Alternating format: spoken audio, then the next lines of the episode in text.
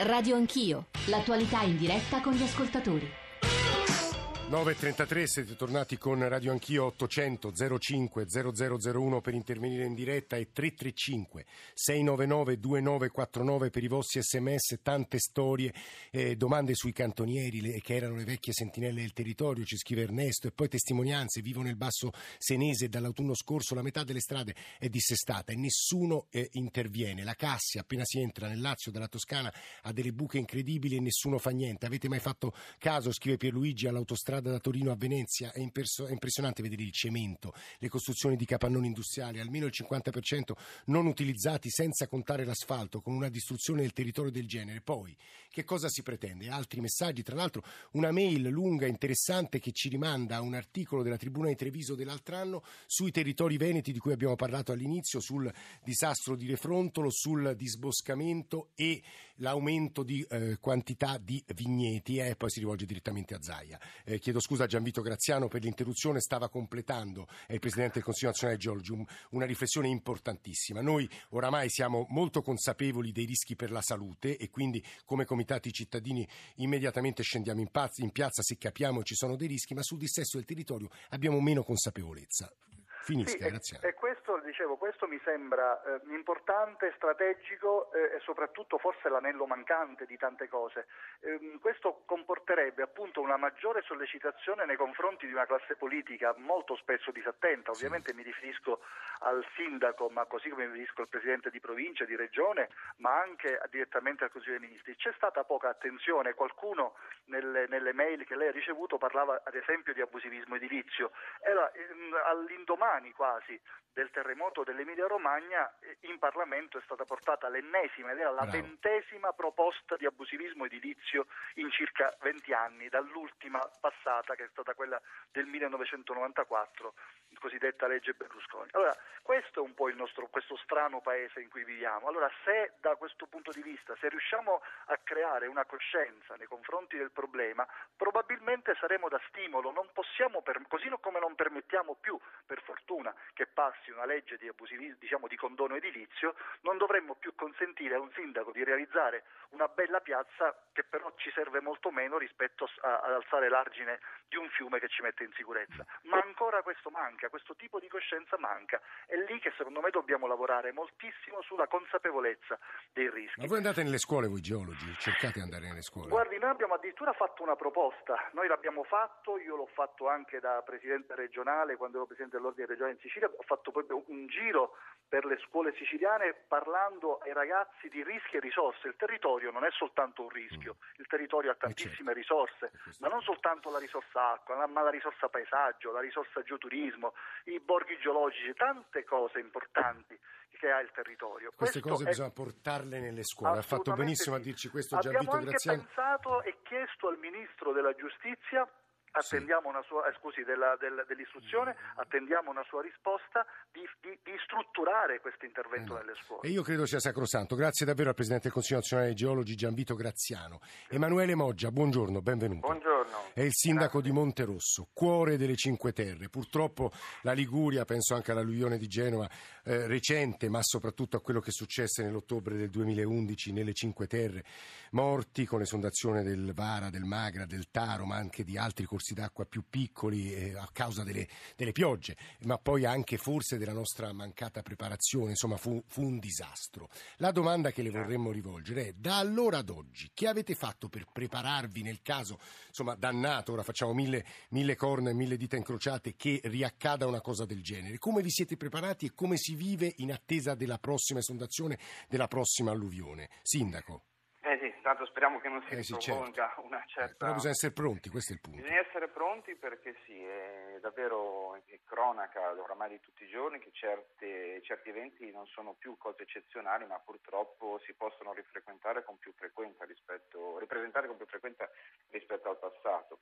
Quello che noi stiamo facendo, che è stato fatto e continuiamo a fare, è quello pian piano di, di, rimettere in sicurezza tutto il territorio, di rimettere in sicurezza l'anfiteatro che abbiamo attorno al paese e che è quello che poi caratterizza anche la bellezza, ma è anche quello che è, è quella, rappresenta quell'estrema fragilità che, che poi è stato, è stato, causa anche del, del, disastro che è avvenuto.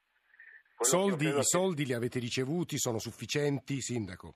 I soldi purtroppo non sono mai Vabbè. sufficienti. Però ne avete ricevuti dopo di sì. sì, sì, assolutamente sì. Anche perché un paese, per quanto benestante come può essere Monterosso, non avrebbe potuto far fronte a tali e tante opere se non aiutato anche dalla, dalla regione, dall'Europa, questo assolutamente.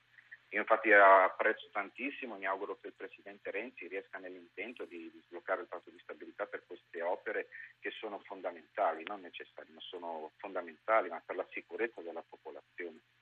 I contadini, chi coltiva, da voi ci sono degli straordinari, se non sbaglio, vigneti, insomma, che cosa stanno facendo in questi anni per prepararsi alle piogge intense dell'autunno?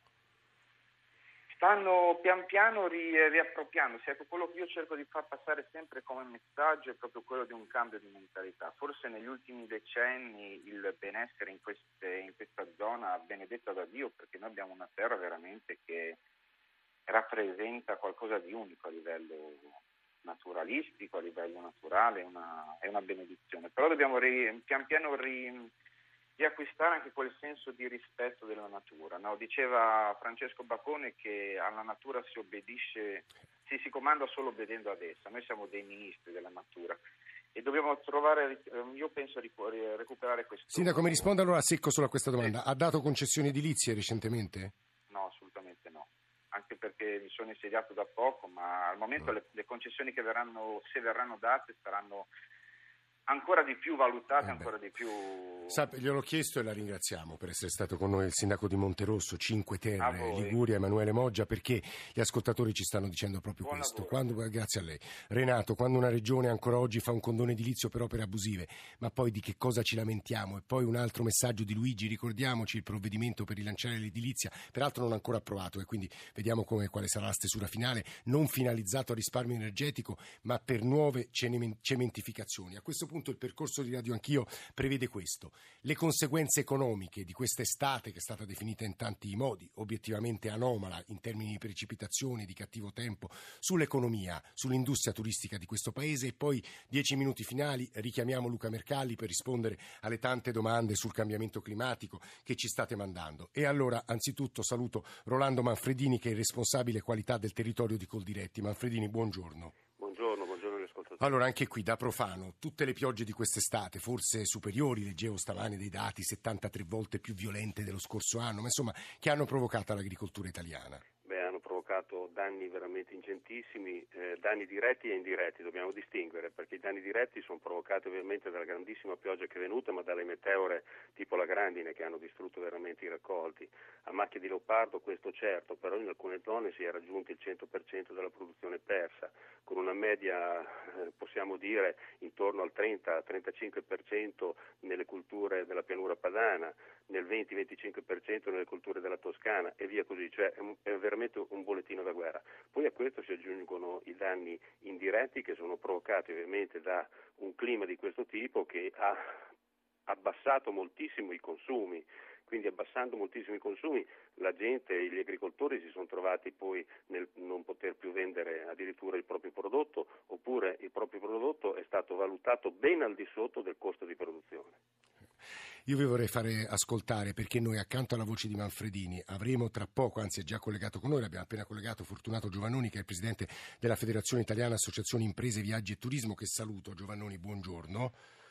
Buongiorno. perché abbiamo costruito e staremo tra poco da lei, perché prima volevamo farvi ascoltare anche delle interviste che ci raccontano un po' il quadro generale di questo, di questo paese, la prima delle quali Alba Arcuri ha intervistato anzitutto Silvia Bosco, che è la responsabile di Terra Nostra, che è l'associazione agriturismi della Coldiretti. Sentiamo che ci dice e poi assieme a Manfredini eh, ragioneremo su questo punto e con Giovannoni e con l'intervista a Bernabo Bocca, che è il presidente di Federalberghi, eh, toccheremo il, eh, l'elemento, il dato, il nodo del turismo ma prima Silvia Bosco. Il maltempo sicuramente ha influito, ma non in maniera così evidente come può aver influito per la vacanza balneare. Riscontriamo che per esempio le nostre aziende site nella montagna o comunque in collina hanno avuto delle interessanti prenotazioni proprio per la presenza delle grandi piogge che ha favorito la nascita di funghi e quindi ovviamente c'è un turismo anche legato in questo senso. Quindi tutto sommato il settore agricolo agrituristico non ha sofferto poi tanto del maltempo? Beh, probabilmente chi va in campagna si aspetta la presenza del fenomeno ovviamente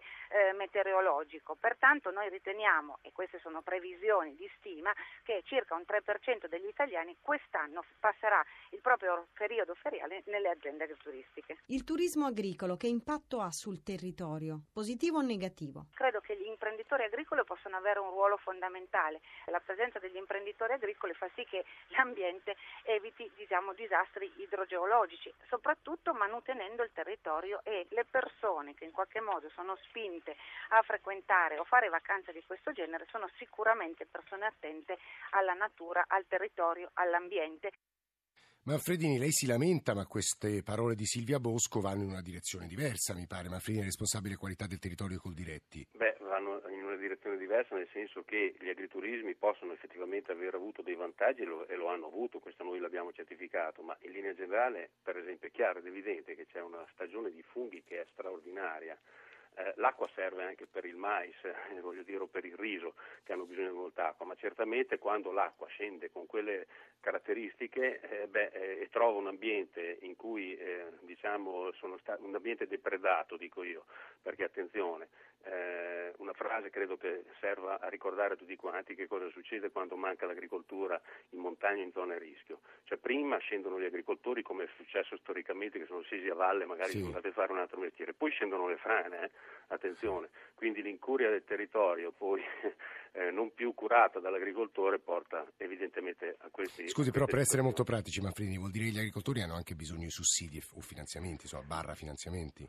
Eh beh, gli, agricoltori sono venuti via dalla montagna perché non avevano più sostenibilità economica nel poter portare avanti il loro mestiere, quindi è evidente che noi dobbiamo anche considerare il lavoro, chiamiamolo così, sociale dell'agricoltore in talune zone. Ci sono degli stati che da questo punto di vista hanno fatto delle interessanti considerazioni, hanno fatto delle interessanti programmazioni, proprio pagando per quello che fa l'agricoltore in montagna ad evitare rischi e frane. La Francia, Manfredini? La Francia, l'Austria mm. per esempio, sono stati guida in questo senso. Eh, questo è interessante quello che ci sta dicendo Ronaldo Manfredini. Io qui ho una pagina di ieri del Sole 24 Ore, niente ferie per 30 milioni di italiani tra maltempo e crisi dei consumi, sono dati abbastanza impressionanti. Fortunato Giovannoni, Presidente della Federazione Italiana Associazioni Imprese, Viaggi e Turismo, come sta andando quest'estate?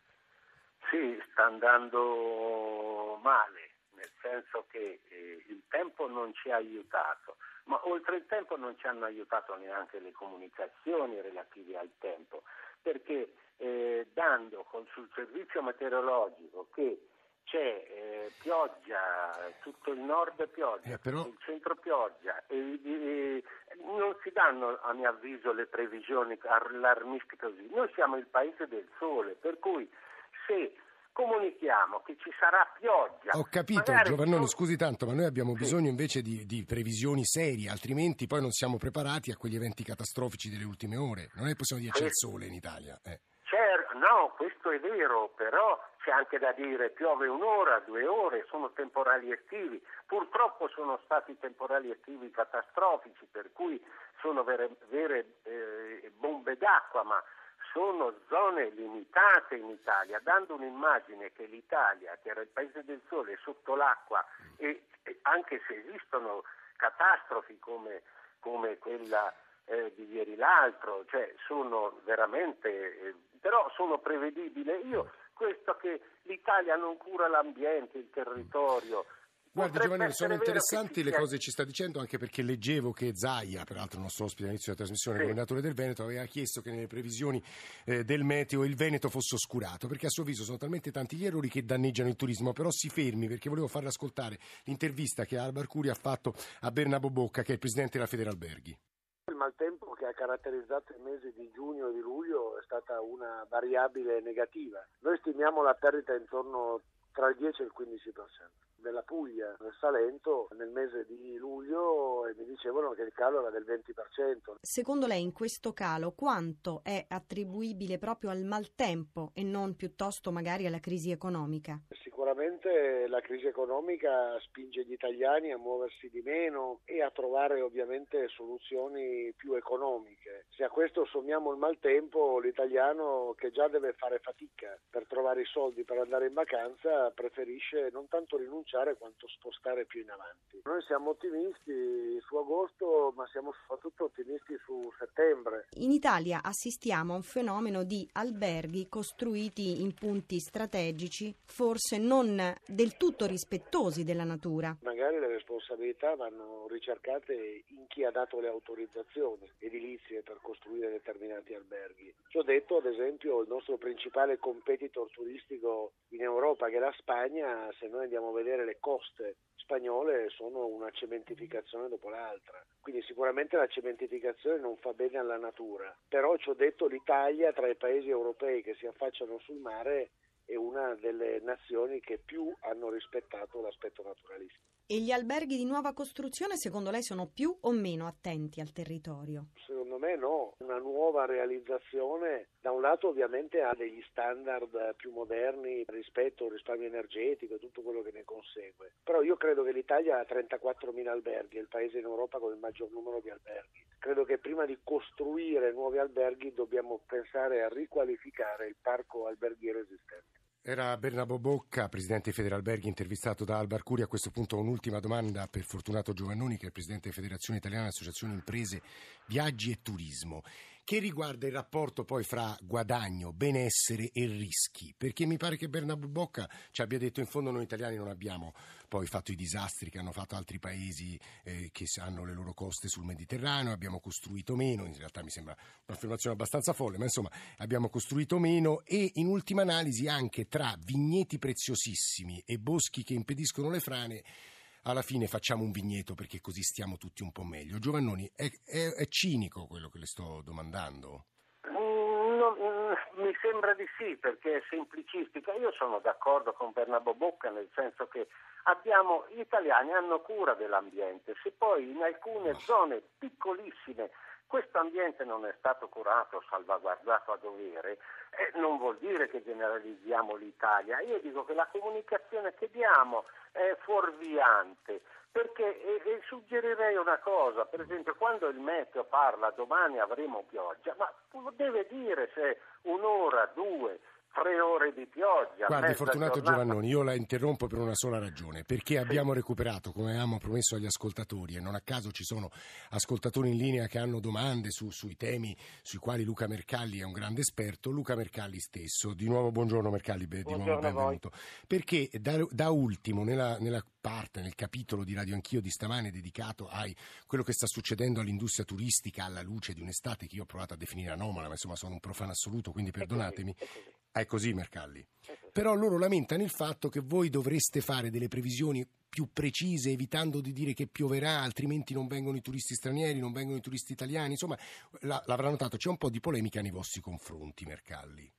Ma questa polemica ormai direi che si è esaurita e ha trovato un punto di incontro anche con coloro nella, nell'associazione albergatori che aveva delle giuste rimostranze. Il fatto è che c'è molta confusione ormai eh, dovuta al fatto che su internet esistono decine, centinaia di siti che propongono informazione meteorologica non controllata, non ufficiale. Chiunque si può svegliare al mattino in Italia e, e costruire un sito meteo Roberto per dire e fare previsioni per una zona o per il paese intero, lanciare allarmi o dire che c'è il sole anche se piove. In, in questa pletora di informazione certamente allinea anche la confusione, l'informazione sbagliata, soprattutto lo spingersi oltre i 3-5 giorni di previsione quando ogni buon meteorologo sa che l'affidabilità del messaggio ormai è pressoché nulla. Quindi una buona previsione vale da 3 a 5 giorni. Mm. Oltre è meglio non spingersi. E sono prevedibili le cosiddette flash flood, io chiamerei in, insomma, alluvioni istantanee? Allora, qui cambiamo completamente eh. registro, allora parliamo invece, se è possibile, entro la fascia dei giorni affidabili, prevedere gli eventi estremi. In genere le flash flood non sono prevedibili nel eh. punto esatto in cui si verificano e con le caratteristiche che avranno nell'orario in cui si verificheranno. Si può soltanto dire che in una certa fascia oraria e su una certa regione esistono le condizioni perché si sviluppino dei fenomeni estremi e questo atti- dovrebbe attivare eh, una sorta di vigilanza esatto. diffusa sul territorio.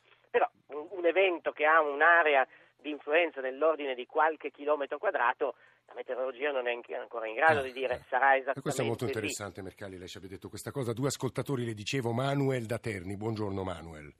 Eh, buongiorno. Prego. Eh, volevo fa- mh, ecco, intervengo io dall'Umbria, eh, che è un po' il cuore verde d'Italia, si, si dice, ma eh, il problema che mh, volevo evidenziare è il problema che ehm, si fanno tutti interventi d'urgenza, eh, si continua a mettere su tutte le vallate eh, reti, reti che poi creano inquinamento, reti che deturpo- deturpano il, il paesaggio e l'ultimo esempio di quello che è avvenuto anche a Ferentillo poco tempo fa, hanno fatto un lavoro che è stato finanziato così con urgenza, con un milione d'euro, è tagliato tutta una parte di montagna eh, e adesso il- è peggiorata la situazione perché crollano più sassi di prima. Perciò tutti interventi d'urgenza, reti e via. Cioè, perciò, perciò si interviene sempre alla fine, mai prima Eh, con invece un programma... questo è un po' il filo rosso, Manuel, di quello che ci Esatto. stanno scrivendo gli ascoltatori. Sentirei anche Luciano da Catania, dalla Sicilia. Luciano, Sì, buongiorno. a lei. Buongiorno. Io volevo innanzitutto partire da un presupposto, premesso che tutto quello che accade, tutto quello che è accaduto, Giampilieri, vicino a casa nostra e così via, è, è frutto della natura. E, insomma, le forze, del- le forze naturali, innanzitutto nessuno ha parlato, oppure non lo so, non- forse non l'ho sentito in questa trasmissione, che contro la natura, diciamo, contro le forze della natura eh, poi c'è ben poco da fare. Però dico, ci sarebbe molto da fare nel, nel cercare di non fare leggi che eh, possano favorire eh, la costruzione di qualsiasi tipo di edificio, anche turistico, in zone in cui non è possibile costruire, oppure demolire tutto quello che, che purtroppo è, è scappato alla- a- alle, alle regole e, alle- eh, e ai vigili, diciamo. E allora, se non si ha questa consapevolezza e coscienza, Poi è inutile me- lamentarsi dopo, lei dice eh. Certo, ma è Mi normale pare... perché ho sentito, ho sentito più, più di dieci trasmissioni eh, fatte su eventi del genere dove tutti, tutti parlano, tutti dicono, tutti hanno ragione, tutti hanno fatto, ma poi alla fine parliamo sempre delle E stesse poi quando cose. c'è bisogno di crescita economica del paese non esitiamo a approvare norme che vanno proprio in direzione contraria a tutte le cose che ci diciamo in queste trasmissioni. Luca Mercalli, mi pare che Luciano abbia detto una cosa molto saggia. Ci sono, io ora uso di nuovo espressioni, espressioni così un po' borracciate, eh, delle forze della natura che non siamo in grado di controllare, tuttavia potremmo fare molto di più per, se non altro, evitare danni catastrofici. Mercalli. Ma certo, l'abbiamo detto anche in apertura, una alluvione è un fenomeno complesso, cioè ci sono tanti elementi che concorrono a svilupparla, non c'è mai un solo responsabile, non c'è una sola colpa precisa, ci sono tanti ingredienti che alla fine poi generano il disastro. Alcuni di questi li possiamo controllare, altri possiamo invece mh, gestirli in modo da minimizzare il rischio con i nostri comportamenti. E quindi quando noi abbiamo il territorio di fronte a- all'uso che ne facciamo ogni giorno possiamo incidere da come eh, gestiamo l'urbanizzazione, da come gestiamo l'agricoltura, possiamo incidere sui cambiamenti climatici, soprattutto quelli futuri, che saranno poi quelli che potranno aumentare l'intensità di questi fenomeni, possiamo pianificare meglio la protezione civile e poi possiamo e dobbiamo fare educazione al grande pubblico che è totalmente ignaro delle norme elementari di comportamento. Ah, noi italiani siamo totalmente ignari, ci sta dicendo Mercalli. Mercalli? Sì. Ci sta dicendo che noi italiani siamo completamente ignari. completamente ignari, non c'è cultura di protezione civile. Eh, in Italia normalmente si appende il cornetto rosso o sulla macchina, cioè si va sulla macchina senza cintura ma con il cornetto rosso che per, per, eh, per, eh, proteggerci, esorcizzare diciamo insomma, gli incidenti. Invece la protezione civile è qualcosa che si crea giorno per giorno con grande sforzo di educazione, investimento da parte dello Diceva Stato. Gianvito Graziano, il Presidente del parte Consiglio Nazionale dei- dei Geologi. di Bisognerebbe andare nelle scuole, bisognerebbe andare nelle scuole. Mercalli, Ma un'ultima certo. cosa, lei poco fa ha, detto, ha usato un'espressione a mio avviso importante. Dobbiamo cominciare a imparare a fronteggiare i, fru- i frutti, le conseguenze nefaste del cambiamento climatico, ma anche anticiparlo e evitarlo. Come? Con quali comportamenti? Laddove i grandi fattori o attori del- dell'inquinamento sono fuori da noi, sono le grandi, immagino, grandi fabbriche o insediamenti in India, in Cina. Che possiamo fare noi italiani? Capitolo gigantesco che ovviamente non va soltanto a toccare l'aspetto dell'alluvione, di cui tra l'altro, come dicevamo, la componente cambiamento climatico è soltanto una piccola fetta in questo momento, potrà diventare molto superiore nei prossimi decenni, ma proprio per questo, visto che gli scenari ce lo dicono, dobbiamo fare un grande sforzo di adattamento e di mitigazione pianificando le nostre attività. Oltre a quelle sul territorio, quindi per minimizzare danni sul territorio, qui c'è la gigantesca opzione della decarbonizzazione della nostra economia. Questo non riguarda solo l'Italia, è evidente, riguarda tutto il mondo. Bisogna inquinare di meno perché altrimenti noi fra 20, 30, 50 anni avremo poi un clima ingestibile che di sorprese come questa ce ne darà molte di più. Eh, Luca Mercalli ha fatto benissimo a chiudere con questo avvertimento, peraltro da noi tutti conosciuti, lo sappiamo benissimo quello quello che rischiamo se non agiamo e c'è stato Kyoto, c'è stato anche diciamo, un atteggiamento estremamente timido di alcune grandi potenze industriali, in realtà è un tema che occuperà la nostra attenzione anche nei mesi e negli anni a venire. Luca Mercalli, grazie davvero, ma grazie a Fortunato Giovannoni, a Rolando Manfredini e a chi è stato con noi stamane. Noi siamo in chiusura, Alba Arcuri, Nicole Ramadori, Maria Grazia Putini, Alberto Agnello, Valentina Galli, stamane in regia Andrea Cacciagrano, in, in, ehm, in console stamane eh, c'era Luciano Pecoraro da solo, ah ci sarà Fabrizio Rocchi anche prima, ma insomma per ora Luciano Pecoraro. Noi ci rivediamo, domani ci risentiamo, domattina alle eh, 8.33. Adesso c'è il GR1 delle eh, 10. Eh, grazie davvero per l'ascolto, continuate a scriverci e a domani.